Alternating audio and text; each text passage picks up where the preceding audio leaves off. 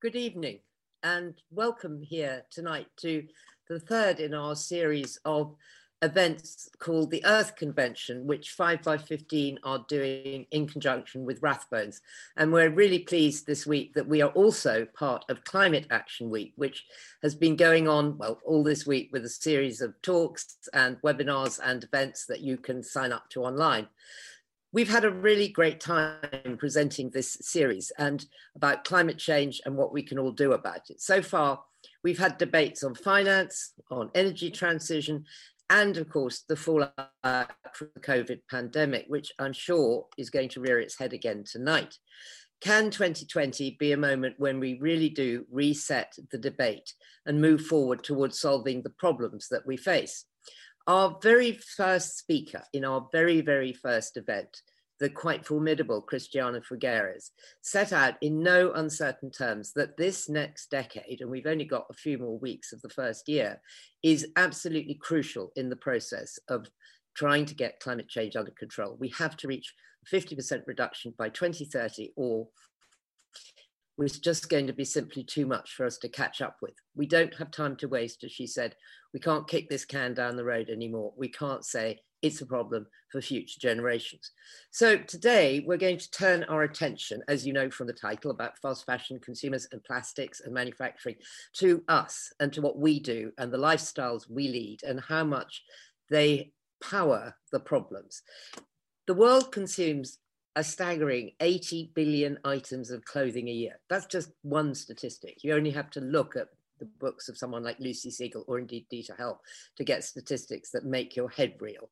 From palm oil to plastics and petrochemicals, our consumption patterns and the supply chains that go behind them have this huge impact. And like everything, these are things that have to change. It might not be the message everybody wants to hear, but it is the reality, as I think we'll hear from our speakers. So I'm incredibly pleased to be welcoming four fantastic thinkers and writers, Steve Evans, Lucy Siegle, Dieter Helm, and Miatta Fahnbulleh to discuss this issue of consumers with a special emphasis around things like fashion, disposables, plastics. Um, Rathbones, our wonderful partners, have produced a third set of their Planet papers, setting out their thoughts on these subjects. And we'll share those after the event. And they've also got two podcasts. The details of all of these things will be in the chat box, as well as details of our speakers' books. Now, format is really simple. The speakers are going to speak for about six five, six minutes each. Then we'll have some questions. Then we're going to come over to you for your questions. And please put them in the Q&A box. We always get lots and we'll try to get to as many as we can, but forgive us if we can't do them all. So with further no, no further ado, I'm really thrilled to welcome our first speaker tonight, who is Professor Dieter Helm from Oxford University. Dieter's um, incredibly influential book, Natural Capital, really has changed the way that this government sees the environment and farming. Indeed, in the agriculture bill that's just going through, we have new systems of payments that take into account things like soil, water quality, air quality, and knowing that these are things that do not at the moment have any market value. Dieter's work has formed the basis of a new agricultural agreement whereby these things will be rewarded. It's massively influential. And I couldn't be happier to have him here. Now, his new book, which I happen to have right here, is Net Zero. And it tells us what we have to do. Um, it's not easy, as I think Dieter will tell us, but uh, over to you, Dieter, and thanks so much for being here. And please, please buy the book. The details will be on the chat box. Well, thank you very much, Rosie, and thank you very much for the organisers for inviting me along. Um, in my five minutes, I want to get over the centrality of consumption and what we individually do as part of the uh, reset to address climate change. So, my first point I want to make is, I think, a startling one. It is that in the last 30 years of trying to address climate change, we have not made a dent in the annual increase in carbon concentration in the atmosphere. And that's the only number that matters, really. It's the consequence of how much carbon the natural world takes out of the atmosphere and how much we put into it. So since 1990, every single year, without a single blip, including this year of the coronavirus, we have added two parts per million to the atmosphere. It's basically a straight line. And if you go back to 1990 and say, you know, would it be really be the case that we'd be at 417 parts per million so far? It would have surprised people. And what this tells you is that one more heave of what we've been doing isn't going to crack the problem. And there's a fundamental issue at stake here. Lots of people are running around thinking, you know, net zero, that'll do it. Big announcements from the prime minister, 10 point plans, you know, we're all on the way, COP26. Really? So the Climate Change Committee said last summer, when we get to zero, we will no longer be causing climate change. Not true. A, we're never going to get to zero, nor should we ever get to zero because our world is made of carbon. But um, we will carry on doing what we've been doing for the last 30 years, which is gradually deindustrializing, concentrating on territorial carbon production here in the UK, trying to get that down, and basically importing the stuff instead. So all that stuff produced in China, right, isn't just their responsibility, their problem. It's for us and for Americans and for Europeans from the developed world. And so if we want to have a unilateral carbon policy and we want to ensure that we are no longer causing climate change, and I'm sure all of us probably want to do that, then we have to be honest. We have to say it doesn't matter where the carbon's produced, it doesn't matter where the emissions take place. And so we have to address the consequences of the carbon embedded in our imports as well as what we produce here, whether it be beans imported by air from Kenya, asparagus from uh, Peru, or steel from China.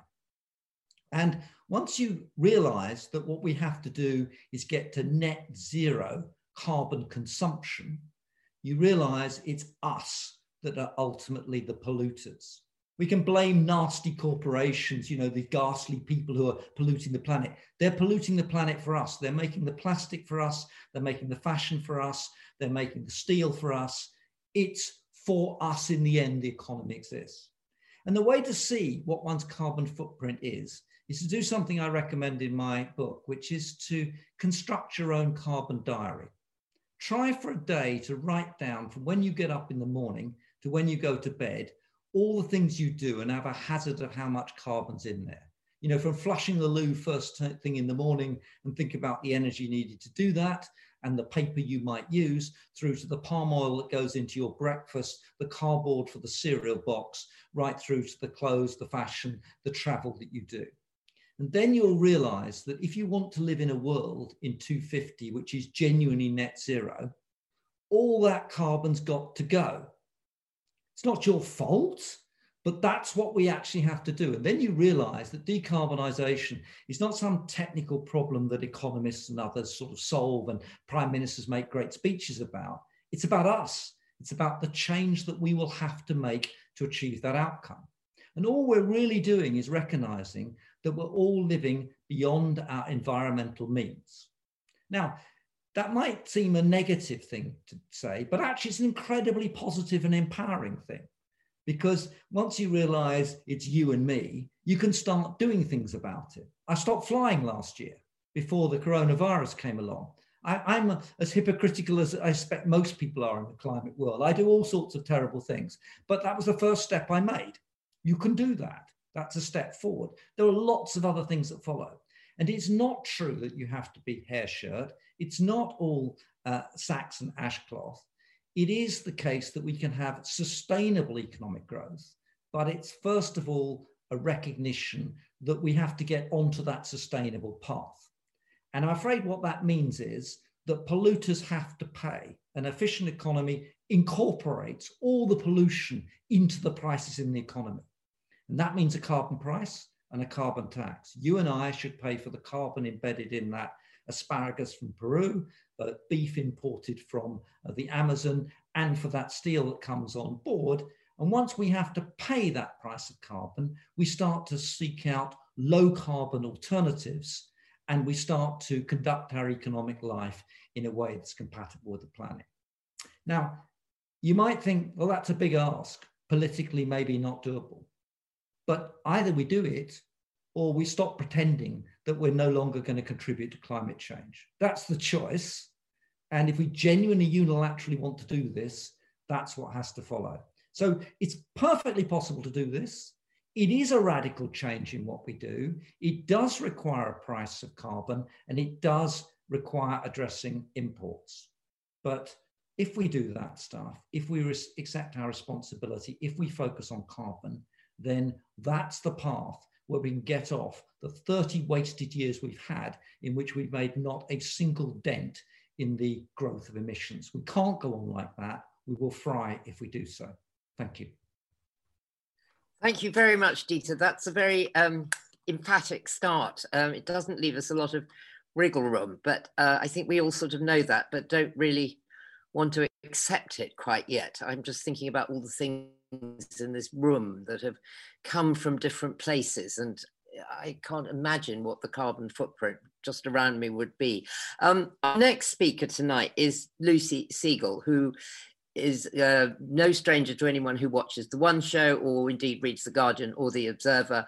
She has been an absolute pioneer of uh, looking, first of all, at fashion and the disposability and the incredible and awful planetary consequences of it.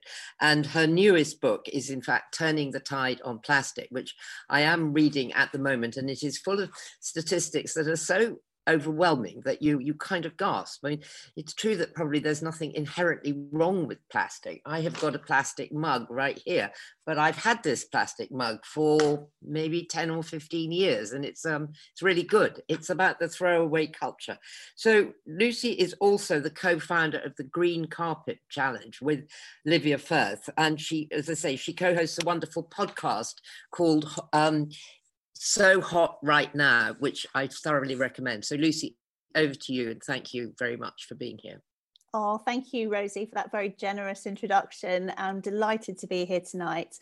Um, yeah, so uh, Rosie just told you a little bit about the book that I wrote, Turning the Tide on Plastic. And that really, as Rosie says, is about single use disposable plastic. And I was really um, sort of amused yesterday when I got my, um, my script or my notes for filming that there was a piece to camera where we look at the camera as I'm doing now, talking to you.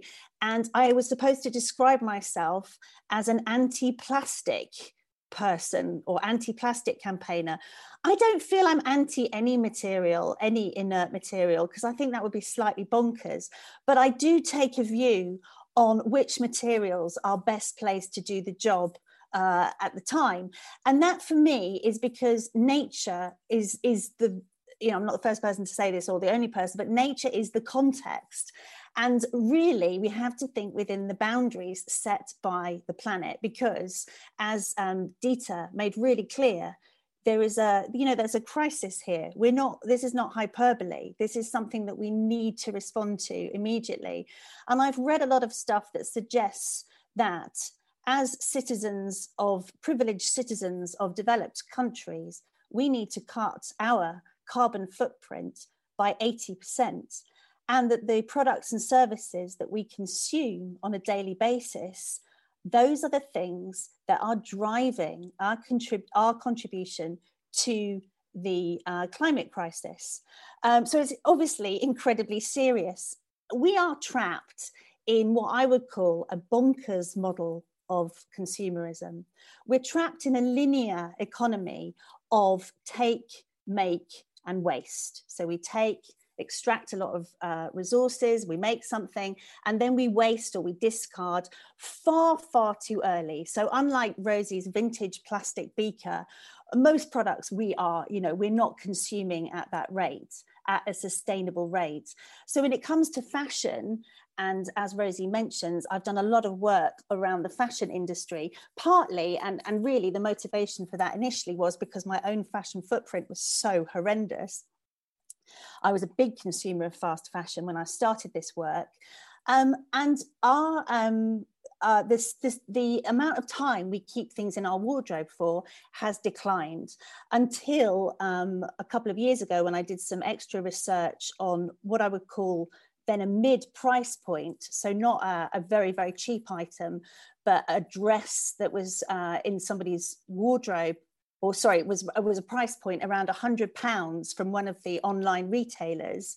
Um, they were designing that and they were told to design that with this idea in mind that that would be in the consumer's wardrobe for a maximum of five weeks. Now, since then, that period has declined, and that's not a cheap item. Um, so I think in the UK, we have big plastic footprints because we're a supermarket economy and we um, get through a lot of packaging. Um, but we're also an engine of fast fashion consumption, and we have some of the most famous fast fashion brands in the world. In fact, we're pretty, probably the sort of architects of fast fashion in the UK. And I feel that we are sitting ducks really for, for, for this particular form of linear uh, consumption and the linear economy, and that we have the holy triumvirate of fast fashion, fast tech, and fast food that is particularly sold to uh, younger citizens who are just constantly classified as consumers um, and hunted really when you look at the formats that platforms like Instagram use to bombard younger, younger consumers with products uh, from morn till night. Uh, and really, they're used as a sweetener for what I would argue is um, a spiral to a low wage economy. So, this is all you can afford becomes the mantra. I wanted to talk a little bit in my uh, five minutes, which are rapidly um, my time will be up very soon. I wanted to talk a little bit about my work. And so I've often found myself classified as a consumer journalist. So because I covered the environment or nature and climate from a lifestyle perspective, so my first column was in the Observer magazine for many, many years. And um, I was then used sort of sometimes um, interchangeably on what we, what you might call normal consumer stories. So I think um, environmental consumerism or ethical consumerism has been thought of as being uh, interchangeable with linear consumerism. Now, in fashion, that's created a real problem. So, one of the questions that I have been constantly asked throughout my career is oh, it's terrible. I produced um, a movie called The True Cost, which was on Netflix um, and it launched in 2015. And it shows the supply chain issues of fast fashion before the terrible Rana Plaza disaster when over a thousand people lost their lives making fashion for Western brands uh, in that terrible factory collapse. And afterwards, lots of people would come to me and say, This is terrible. I don't want to buy into this. So, where can I get this product at that exact price point, uh, but is, is just ethical. And I would have to explain every time that it's not just an analog, it's a different system. Fast fashion is a system which I contend uh, produces for overproduction, for overconsumption. It creates enormous amount of waste. It creates enormous amounts of pollution, and the um, the responsibility is shouldered by those who can least afford it in the supply chain. So these are the systems that are uh, propped up by our rapacious desire to consume low, uh, uh, uh, sorry, cheap products. And I think we also have to think, I can get quite emotional about this topic. And for me, it is really emotional because I think we also have to think about what is lost and the trade offs are not very clear to us and they're not presented to us in a very transparent fashion. And I always come back to the um, environmental poet, I don't know if that's the right term for him, but Wendell Berry. And he warns that the global economy ignores natural and human capital and it serves to institutionalize a global ignorance in which producers and consumers cannot know, cannot care about one another, and in which the histories of all products will be lost. In such a circumstance, the degradation of products and places, producers and consumers is inevitable. So for me, fighting about against that inevitability has been the thing that has well driven my work really. And one of the uh, beacons of hope that I see, and one of the systems that I think is really really important, is a real circular economy. I hope we get a chance to talk a little bit about that tonight. But this is where the value of the materials uh, is kept within within uh, uh, uh, a system where we don't make for landfill and we don't design for landfill or incineration. And this comes back to if people train as a designer, and I've worked with so many fashion designers uh, uh, over the years, and I've been privileged to work with a lot of them. I can tell you that not one went into design to design for landfill or incineration. So, just to sum up, I think that as consumers, we're often called brattish and demanding and all the rest of it. There was a great headline this week where a model called Nina Bailey uh, protested in all the tabloids that her 18 pound jumpsuit from a brand called Missguided had ruined her 60 grand Porsche we can we can deconstruct that uh, during the conversation. But that for me summed up a lot of what today's consumerism is about. I don't think we're demanding enough as consumers. I think we're global citizens first but i think we should be more demanding about the things that matter which are nature and climate. Thank you so much, Lucy. I've never really thought about the fashion world as a system like that. I think about the food system and how it's inevitable that you end up eating junk food. Um, and the, to apply that same idea to fashion is really interesting. Thank you. Thank you so much for that.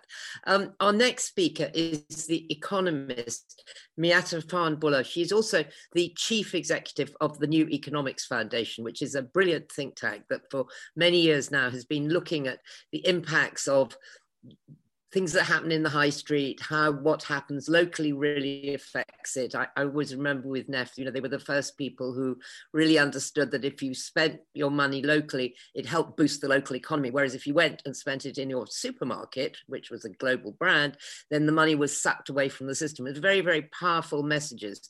And Miatta, I, I know you've been thinking a lot too about um, what we're going to do on our high streets as retail collapses, what's the effect of everybody buying things online all the time.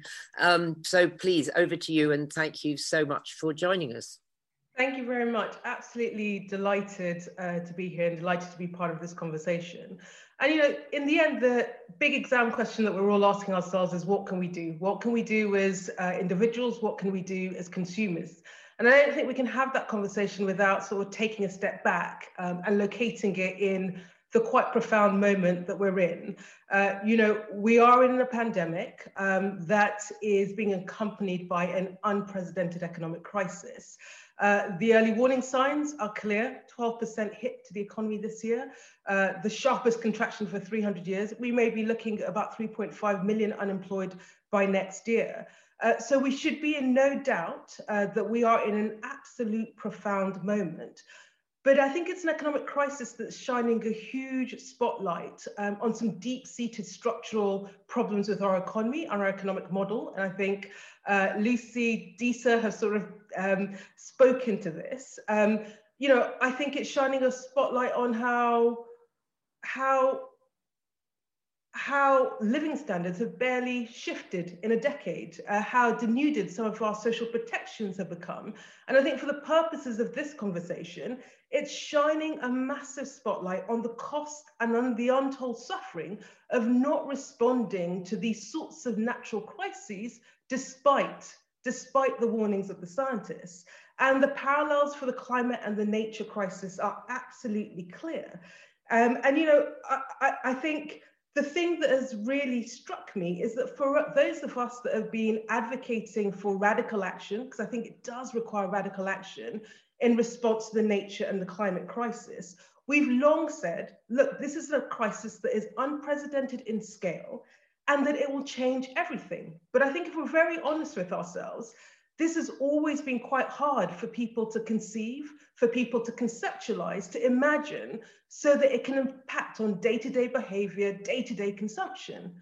But we are now in a crisis that is unprecedented, that is requiring us to do things that few of us could have imagined but a year ago. And that is changing everything and causing untold hardship. And this is just a taster of what it will feel like when we are in the eye of the storm of the climate crisis. And I think the thing that's really struck me is how quickly that has crystallized in the public mood and the public consciousness. The polling suggests that there is strong appetite not to revert back to the old normal and that we need to build back something better coming out of this. There's a strong sense that the recovery must be green. So 67, uh, 67% of people that were polled believed that a failure to make our recovery green would be bad for the economy in the long term. 69% believed that it would be a sign that the government had the wrong priorities. Now, this is a huge step forward. And I think this sentiment is being reflected by our politicians. So, you know, it is a sign of the times that today the Prime Minister came out with a 10 point plan for climate. We can argue about whether it went far enough, but it was the key centerpiece of a reset of his government. I think it speaks to where the politics is on this.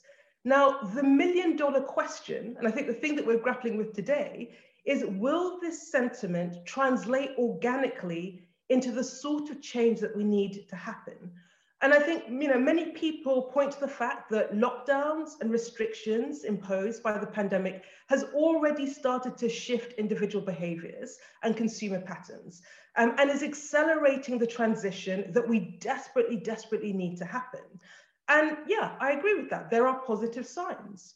We know from international surveys that consumers are more mindful than they have ever been before about what they're buying.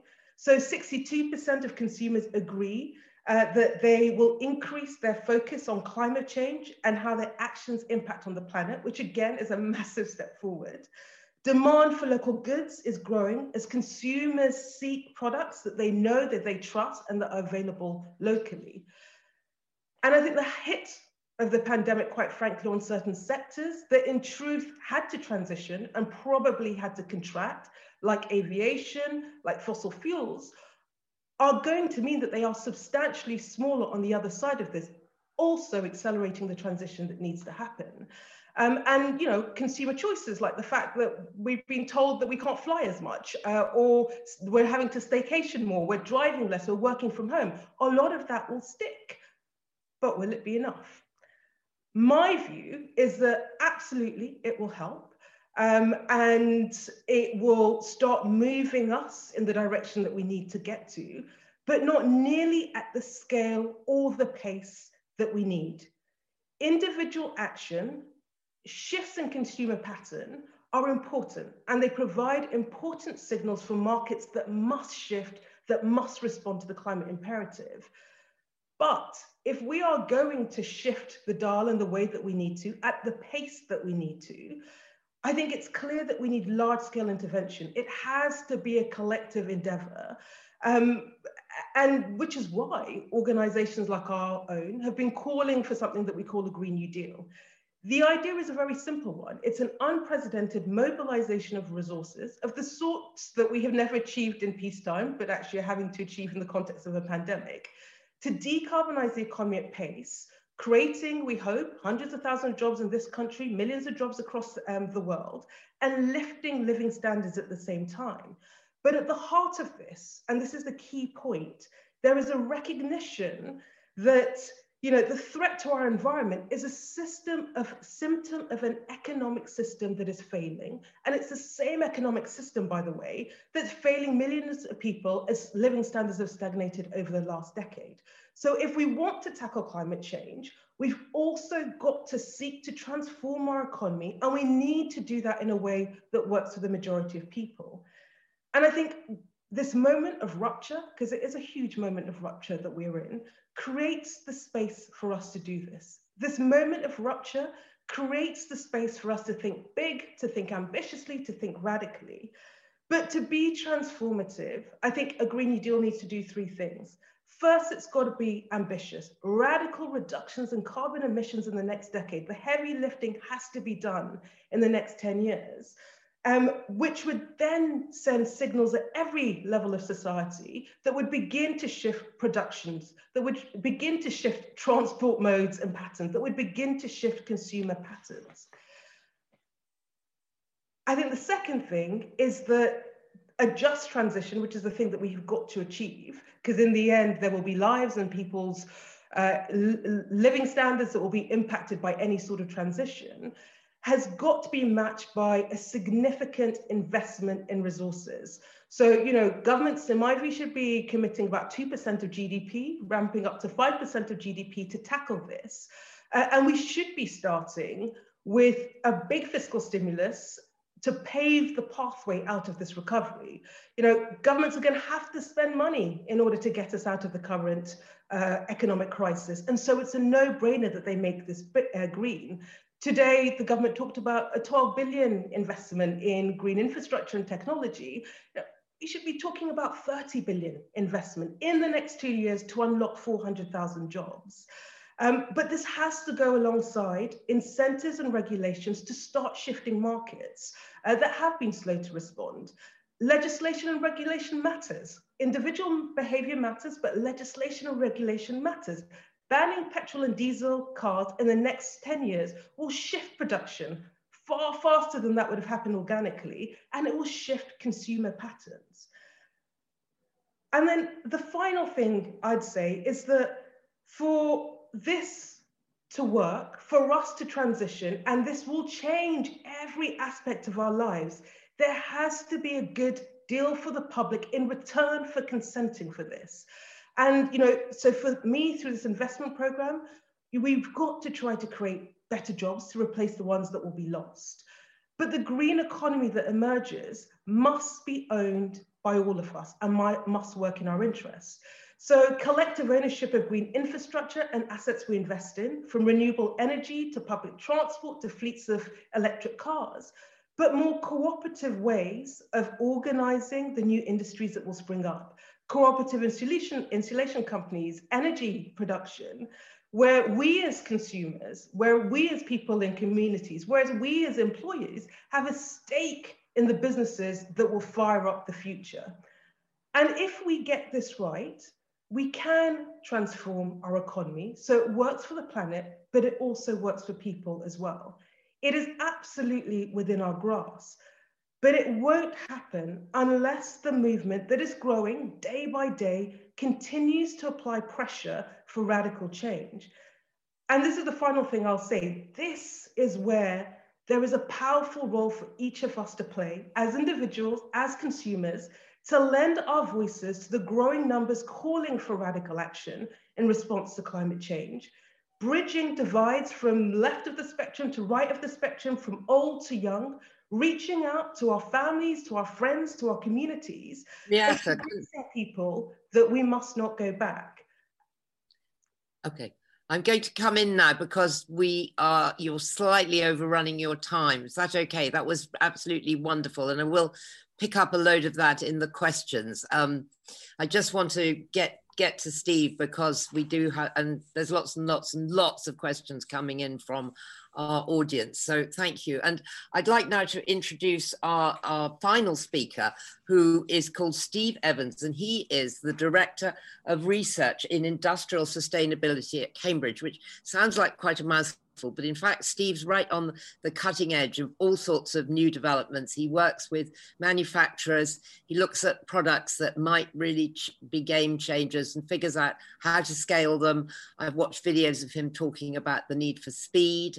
Um, I think he also has quite a few quite controversial views on the subjects that we've been talking about. And I think he'll probably give us an awful lot to talk about when he's finished. So, Steve, thank you so much. Welcome to the event. Thank you. It's great to be here. And it's actually really great to hear the urgency. And we're all talking about 2030, which is fantastic. But we're going to be in trouble if we don't move the needle before 2022, right? Let's be honest about it. If we do all of this in 2028, 29, we're in trouble. Um, I try to answer a research question what can we do without changing science and policy? Uh, for two reasons. It seems to me both of those mechanisms take too long. And Secondly, I'm not smart enough to be a scientist or a policymaker, right? My research looks at three things. The sort of system transformation that Lucy was talking about, we study. How does a sector like fashion change as a system? We also do a lot of work on something terribly boring called efficiency. Um, I've been working on a denim jeans factory in Ho Chi Minh City when we started, they used 800 liters of water to make one pair of jeans. That's pretty normal. At the time, the world record was 435. By the time we stopped, it was one liter. We need to learn the industrial system is part of the problem and it's not just consumption. But the piece of research I want to talk about today, we do a lot of work on what can the retailers do? So not what can the consumers do? What can the retailers change to make consumption more sustainable? And I want to use fast fashion as a project example. A few years ago, we were asked to apply our systems thinking tools to the problem of fast fashion. I spent a lot of time with ethnographers and what are called fast fashionistas. On average, they spend between 50 and 75 pounds per week on clothes. They buy something that's called a marquee item, which has a modal use of one. It's used once and never used again. They buy a few other accessories. On average, they have three and a half thousand pounds credit card debt. We need to better understand their world if we want to influence their world, and we spent a lot of time there. But then we came up together with a particular company with a really great idea that I want to share with you. What if those same people, instead of spending over 200 pounds a month on clothes, spent 100 pounds to own a store card that allowed them to have 20 items at home? So their, their home wardrobe has become lean. But those 20 items, you can take any number of them any day of the week, go back to the store and swap them for anything that's hanging up in the store. So they have two wardrobes, one of 20 items and one of 2,000 items. If you then run the numbers about what happens in that system, and we did incredibly detailed analysis, we calculated how many buttons would fall off on the 10th use and what that would cost. And that level of detail, you end up with a system that I'm going to suggest allows that customer to continue to have fun if they desperately want to change clothes three times a week, they can go and do it. They want to go out on Saturday with their friends and have an enormously important social experience. We can halve the cost. So we're going from over 200 pounds a month to 100 pounds a month. At the same time, we double the profit of the retailer. And at the same time, we halve the amount of fiber needed to deliver that system. Now, some of us call this a circular system, right? So it's got a fancy name now. Circular economy is very fashionable, but it can work. And I'm trying to be very practical. If you halve the fiber, you halve the water, the environmental impact, the CO2 of the entire system. You halve climate change, double profit, half the price to the consumer, and you continue to have fun. I think it's part of the puzzle. It's not going to get us all the way to where we want to be to get all the way to where we want to be, which is zero carbon delivered by 2050 and potentially restorative, so negative carbon, we have to do much more than just this type of change. But let's not allow the retailers off the hook. They're part of the program of change that they should be part of this conversation that we're having today. Now, we also do research on why is it that organizations are not doing this very quickly? And I just want to offer up one of many insights about why it's difficult to actually do this. Imagine I make a pitch to the CEO of this retailer and I'm saying, I can double your profit and halve your income from your customer. I am suggesting that they halve the size of the company that they're chief executive of. And I, even if it's double the dividend and double the profit, who in a mature world of business wants to be CEO of a smaller company? And these are the sorts of issues, and there are many others that are very practical that we have to overcome if we want the retailers to be a lot better. And I'm going to stop there. Steve, thank you very much. That's a completely fascinating idea about this sort of lending library of clothes. And uh, can I, Lucy, can I ask you, um, can we unmute everybody? Um, Lucy, what, what do you think about that? What would be, would it satisfy people? Would it satisfy that itch? Yeah, definitely. Because I think from, I mean, Steve, Steve might know more than me, but I don't think we've got a huge amount of evidence about neurologically what happens when we when we consume fast fashion. But we do have some. There is there are a couple of experiments, and I think what it shows, if I'm right, um, is that it's the hunting down um, the the getting of the, the garment and by the time you've got to the till or checked out online you're pretty much over it so there's a specific point i mean steve mentioned you know the, the sort of buzz that you get from something new and some people do seem to need that more than others the dopamine hit or whatever it is. And so if you can get that into another format that's absolutely brilliant. I'm really really interested in rental systems and that's like a sort of really smart form of it. And also i would do anything to take away the stigma. I hate the idea that we have to um, the, the, the, suggested remedy for fast fashion is people who can't afford it having to agonize about you know being a fast fashion consumer. So anything we can do to get around that is amazing. And we haven't tried hard enough as a sustainable fashion community to address that problem. We've just gone oh shop in a charity shop which mm. is really not what a lot of people want to do. So i think it's like a really tantalizing solution. I'd like to hear more about it um, Dieter, one of the things, of course, you said with having carbon pricing is that, I mean, is everything inevitably much more expensive? Is that the end, the end result of that plan? I can see Steve shaking his head, so I'll come to him next. But when you say that we must put a carbon price on, does it mean we pay more? Well, if you have an overwhelmingly carbon intensive economy, and that's us consuming carbon, and if you want to go from that economy to an economy that's incredibly low carbon, um, it follows that you're currently not paying the cost of the pollution you're causing through the carbon. And that follows from that that your consumption level and aggregate consumption in the economy is unsustainably high. Now, what you hope to happen with the carbon price is it incentivizes people to switch and choose those things which are going to be relatively lower in cost now because they're not carbon priced. And it helps people to make the choices they need to make to switch from one thing to another. Put it in the most simple way. Take agriculture.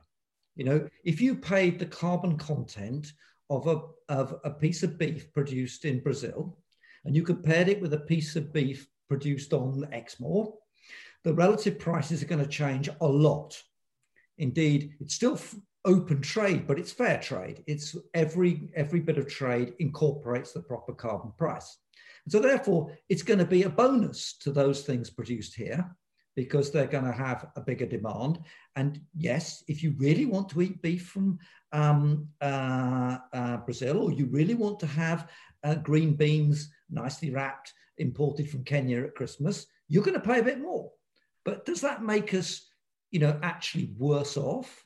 No. And of course, remember, this, uh, this is in a framework in which economic growth goes on because technical change goes on.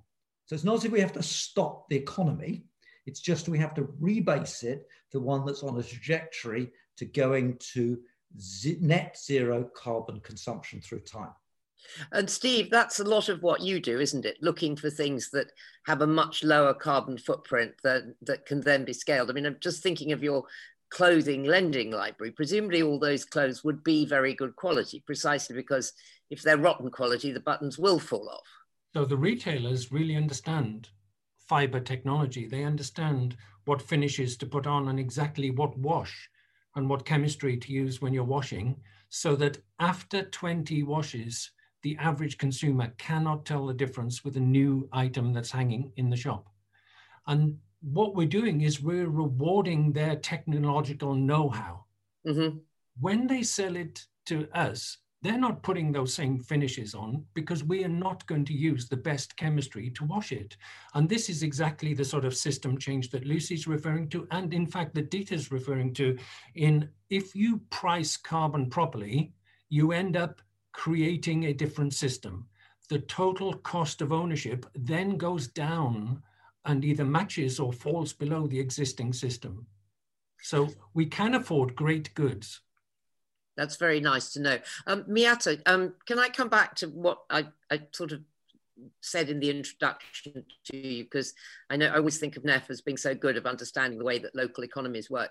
I mean, we all know that the high street's been dying, and we all know post COVID things are certainly local high street in Taunton and Somerset where um, I'm quite near at the moment. I mean, the high street is looking so depressed. How do we reinvigorate that? Yeah, absolutely. And Yeah, and, and what's happened is that a trend that was already there, so many of our high streets were struggling before COVID, has been hugely, hugely accelerated, um, in part driven by the fact that retail, um, online retail, um, has been sort of driving so much demand. The, the positive bit is that actually, where people have the opportunity, they have been quite minded to go to their local high streets, to go to their local shops for certain things. And I think that's something that we can build on. For me, the answer to this is we've got to reimagine what the high street looks like. We have to try to create it as kind of core community hubs. And there's some really interesting thinking happening in lots of kind of local areas where they're saying, actually, could we, for example, as the council, or could we, um, as community groups, buy up part of our high street? Use some of the facilities for things that, you know, community hubs where they're partly workspaces, they're partly creches, we use them flexibly, um, and trying to create spaces that aren't just about retail, but blend retail with housing, with community facilities that people want to go to.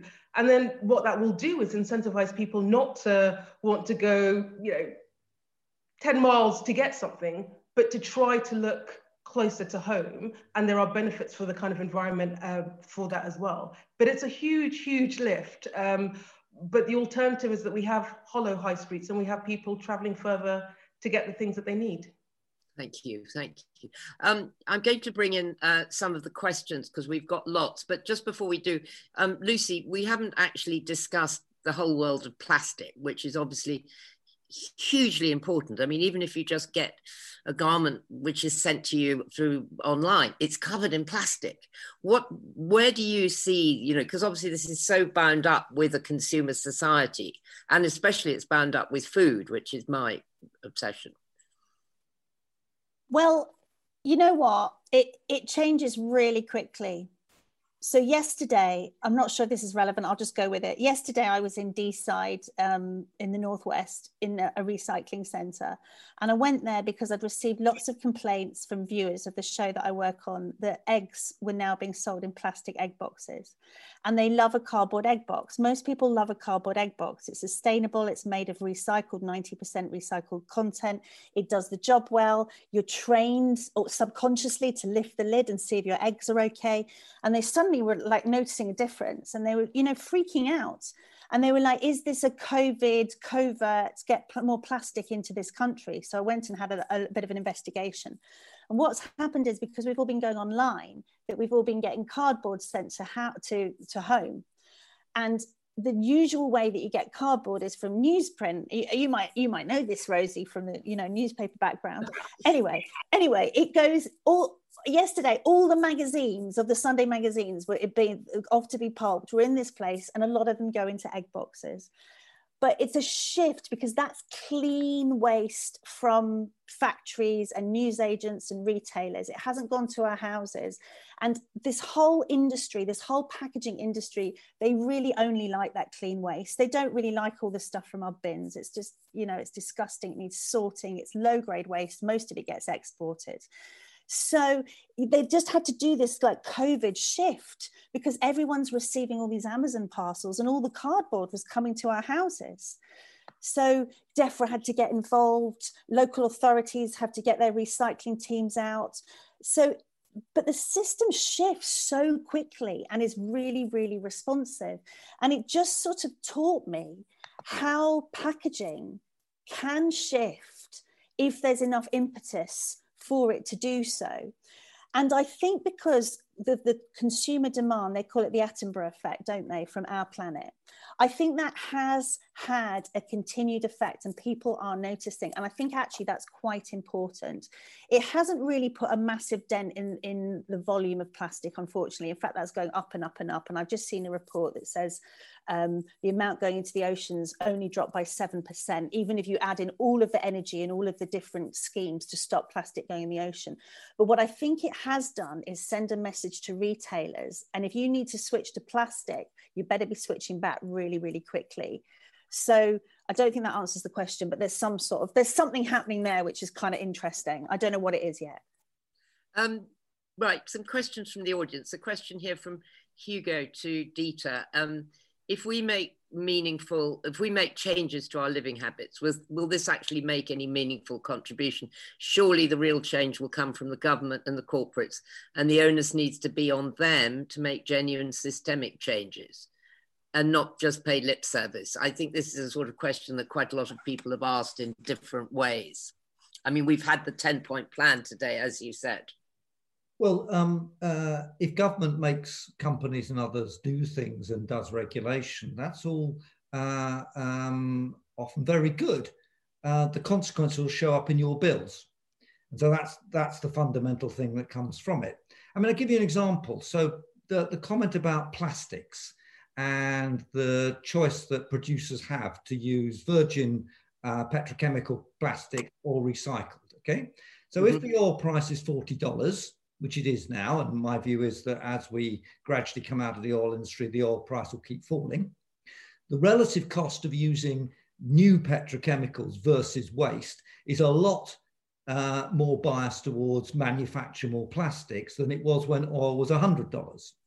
If oil had $40 plus a serious carbon tax, right, then we'd use a lot more recycled material. And that's an example of just how powerful these switches can be. And so one of the key regulationary uh, regulation changes in waste is the idea of producer responsibility. And this is the idea that, you know, if you produce stuff, you know, oil company, you produce um, carbon emissions from your oil and gas or packaging from supermarkets and, uh, and so on, that you must take it back. You must be responsible for it. That's the polluter pays principle, really. And that will make what you buy as a consequence more expensive than it otherwise would have been. So this is a completely artificial idea between that we can just deal with business and it's all business's fault. And if business does the right thing, we'll be fine. Well, business does that stuff for us. You buy the eggs, you buy the fashion. And when we change the incentives on business through regulation, and so on, great idea, it will show up in your bills, which comes back to the point mm-hmm. business exists to produce stuff for us. And that's why I stress the consumption side of it. But I'm all in favor of the regulations. But the first regulation I want is to enforce price of carbon. And I would put the take back rule as part of polluter pays as in that frame. Thank you. Um, we've got two, three um, questions coming in here about what exactly is a circular economy. I mean, I'd like to get both Steve and Lucy's view on this. Steve, I'll start with you. Is there is there such a thing as a something that produces no waste? Um, if you go to the British sugar factory that's about an hour from me, 30 years ago, it was very much similar to other sugar factories around the world. It made sugar, it took sugar beet in, and everything that didn't come out of sugar would be put back into a truck and sent back to the farm. It's biological, it would degrade, it would go back onto the land. Now, they have people with PhDs and masters and white coats looking at every waste stream, looking for interesting fibers and molecules. So they're extracting a molecule called betaine, which is a nutraceutical for fish farms, fish food. That's $6,000 a kilogram. Previously, we used to throw it back onto the field. Because of that, they've completely changed the system. A factory that has 120 trucks a day of sugar beet arriving now sends three trucks a year to landfill. So it is possible, but it is non trivial to build a no waste system. It is non trivial, it is a systemic change of the sort that Lucy is commenting on. You can do that in other sectors. It's easier in biology because eventually everything decomposes anyway, right? That's that's really interesting. I mean, Lucy, coming coming to you. Um, I mean, Ellen MacArthur has been doing the circular economy thing for quite some time. I mean, I was always very riveted by her her ideas about carpets that she was working on in Holland. And how how effective can it? You're on mute, by the way, at the moment. How effective can it be in the fashion world, or or indeed in plastics? Because that was something I learned from your book that so many plastics have so many different polymers all blended together that in fact it's almost impossible to pick them apart to recycle them I'm I'm yet to be convinced that plastics are a circular material myself. A lot of energy and resources and time is going into proving that they are.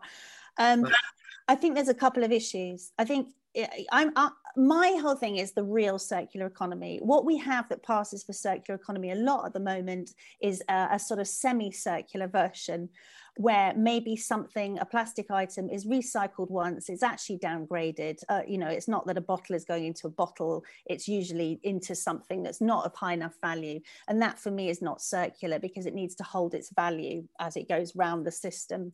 Um, and all it does is really kick the can down the road, if you'll excuse the, the mixing of materials. Um, so uh, for me, I think there's a there's a lot of subterfuge going on, and I also think that what that's happen what's happening is it, it's it's essentially greenwashing the status quo. It's it is the linear economy. So we need something that is um, as as as steve said it is a different system it is a shift. I think within the EU Green Deal, is it called the Green Deal? I get yeah. confused. But the circular economy principles, a central pillar of that, are really very good. And by the analysis that I've seen, there's sort of 70% of what's needed to bring in a circular economy. And when it's a real circular economy, you unlock all of these advantages, one of which is decarbonizing because of the embodied energies in, in these in these goods. And another one is jobs. Uh, I think that European report speaks to 700,000 jobs, um, which, you know, then that speaks to uh, Miatta's uh, uh, green jobs and green reset that we need. The circular economy should be center of all of this thinking. Thank you. That's good. Um, Miatta, um, one of actually we've got more than one question um, on the subject of okay if we change the system which we should um, what happens back in say developing countries where dependency has grown on this incredibly unhealthy system? I mean you know lucy mentioned the rana plaza in bangladesh and but yet you know these garment industries are part of the economies. How do we how will the world re-resource retrain to make fairness into a, a new system? Yeah, and that is a really, really good question. Um, and I think one of the big risks is that, you know, we talk about a Green New Deal here, they're talking about it in the US. You can imagine lots of countries individually making big changes, um, but not thinking about the impact globally. Um, and I think the answer is it has to be a global endeavor. Um, and we are going to have to make that change country by country. And there is some heavy lifting that will need to be done by countries that have broader shoulders in order to enable that mm-hmm. to happen. Um, but it isn't with, with it, it is not out with our collective um, capacity to do. And you know, the idea of the circular economy is a really powerful one. It creates jobs, it creates values. Um, and we can do that here and we can do that globally, uh, but it requires a determination to shift, um, which is why I come back to in the end, it will have to be collective. It is a collective endeavor, but it will only happen, our politics will only shift if we as individuals demand that it shifts. Thank you. Now we're coming to the end, and I'm going to, in a minute, ask all of you for a very simple, uh, well, maybe not so simple, but a kind of call to action that we can all do. But there's something I really want to ask Dieter, and in fact, someone called Giovanni Daviti has asked it too, but it's puzzled the hell out of me, which is why have our emissions gone up? during this pandemic year when we haven't been traveling, we haven't been flying, and we, on the whole, have been shopping a lot less. Why is it still going up? Because we would have to do a great deal more than what we, so to speak, haven't done this year. Can you can you answer that? I was very careful to say that what matters is the carbon concentration in the atmosphere, which is carried on going up. And the concentration of carbon in the atmosphere is net of emissions and the natural carbon sequestration of our planet. I mean, that's what's kept the, the, that value constant for the last millions of years. And what we've continued to do is destroy the ability of our planet to absorb carbon by burning down the rainforests. You know, you can list it out. And at the same time, we have a temporary reduction of emissions. But by May this year, China's emissions were back to the level of May 2019. China's building 148 gigawatts of new coal, more coal than the entire installed capacity of Europe. That's what's really going on. And we delude ourselves if we think that, you know, if we close British Steel in Britain and import a bit of steel from China, that somehow we in Britain are going to be making a big difference to global climate change. And so that's why I stress it's the concentration of carbon in the atmosphere two parts per million, right through the financial crisis as well. It just marches up. And we have to look at that natural environment, which we haven't discussed in this conversation, its ability to sequestrate that. And the agriculture, which produces many of the goods that we consume, has been releasing the soil, uh, the carbon from the soil. And just as a side, one final little factoid. The soil has four times the carbon of the atmosphere. And if you mm-hmm. strip that out, you can reduce your emissions a bit for a few months, but you won't make much difference to total global warming. Oh gosh, that's opened up so many things I want to talk to you about about China. About this is terrible. You'll have you'll have to come back for another session because it's now one minute over time, and I'm going to have to stop. Thank you so much, but I, sort of I'm sorry to leave everybody on such a lot of cliffhangers. Um, in one word, though, Dieter, there's the fact that the Chinese have committed to their reduction by 2060. Are you um, are you saying that they are uh, kicking the can the old proverbial can that's constantly being kicked down the road and leaving it to a future generation? You've got like one word answer here. Absolutely, yes. You know, the world cannot withstand the envelope of emissions from China from now to 260. That's 40 years of further emissions. You won't stop at two degrees at that. And you have to remember that Chinese stuff is not just for the Chinese, it's for all the rest of us who buy those products. We should pay for that coal based pollution in the greatest polluter globally. And they are on a growth path, which means in 15 years, there'll be two Chinas, not one. It will double in size. That's what climate change is really about. Right, guys, we've got our work cut out. Um, on that incredibly non cheery note, um, Steve, what would be your call to action for everybody? Um, I learned this because somebody came to me, uh, a CEO of a cement company badgered me for a meeting. I'd never met them before. And when I asked them, why is all of a sudden this so high on your agenda? They said, I was driving to work one morning and my daughter from the back of the car said to me, Mum, what are you doing about climate change? And I would encourage everyone in this room to ask their parents that question. Amazing pressure can be generated. Yeah, thank you. That's really interesting. Miatta, what would be your take out and call to action? There's a campaign called Build Back Better, uh, and we are fighting uh, for this to be a reset, and we're fighting for a green recovery to be at the heart of it. Uh, join it, make your voices heard so that our politics can't deny this any longer. Thank you. Lucy? Um, I would love it if people could um, join an organisation um, and the organisation that I would really like you to join is Surfers Against Sewage, even if you're not a surfer and you've never been to Cornwall, because they are acting on all our behalf, particularly on plastic waste. Um, and they are um, uh, looking at structural change. At the same time, they mobilize communities to act. So they're really joining it together. Um, and I think that that's the best thing that you can do with your time and, and a little bit, a tiny bit of money. Thank you. That's a really good suggestion. That also sounds like a rather good Christmas present for people to give people. Yes. Dieter. Um, I, I, would like people to try and write down their carbon diary. And then when they finished it for the day, pick one thing to make their carbon uh, um, consumption a bit less. One small step starts a path, and we can do all right, just I have to ask you then, how do I do a carbon diary? I mean, how do I count for the fact that I've been online for the last hour on a, an Apple Mac? That's precisely the point. It'll make you think about it, and then you'll go and do some research and you'll go and find out. So next time you go on a plane and it's in your carbon diary, you'll do a bit of research and realize that that's a really bad thing to do compared with some of the other alternatives. It's not that there are definitive answers that you must know all these facts, otherwise you can't act is to get you inquisitive, to start thinking about it. Ask where that breakfast cereal came from. And asking questions is the way, dare I say it, and it might sound a little bit pretentious, it's the way to enlightenment. You know, educate yourself about it. Thank you. That's a great note to finish on. So, thank you to all our audience out there. Um, you've been wonderful joining us for the last three sessions. We hope that we will be back next year. Really big thank you to Rathbones, who've been wonderful partners. And I think we could all say that we've had immense um, both enjoyment and a huge amount of learning. And as I said at the beginning, the Rathbones Planet papers will be sent to you either later tonight or tomorrow.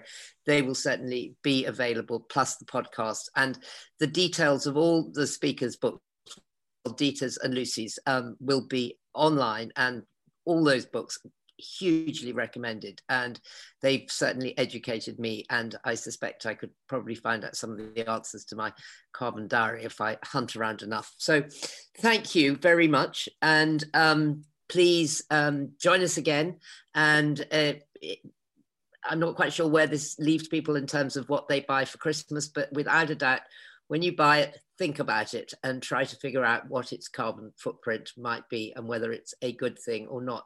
Probably not to buy too many Christmas baubles from a supermarket. Good night.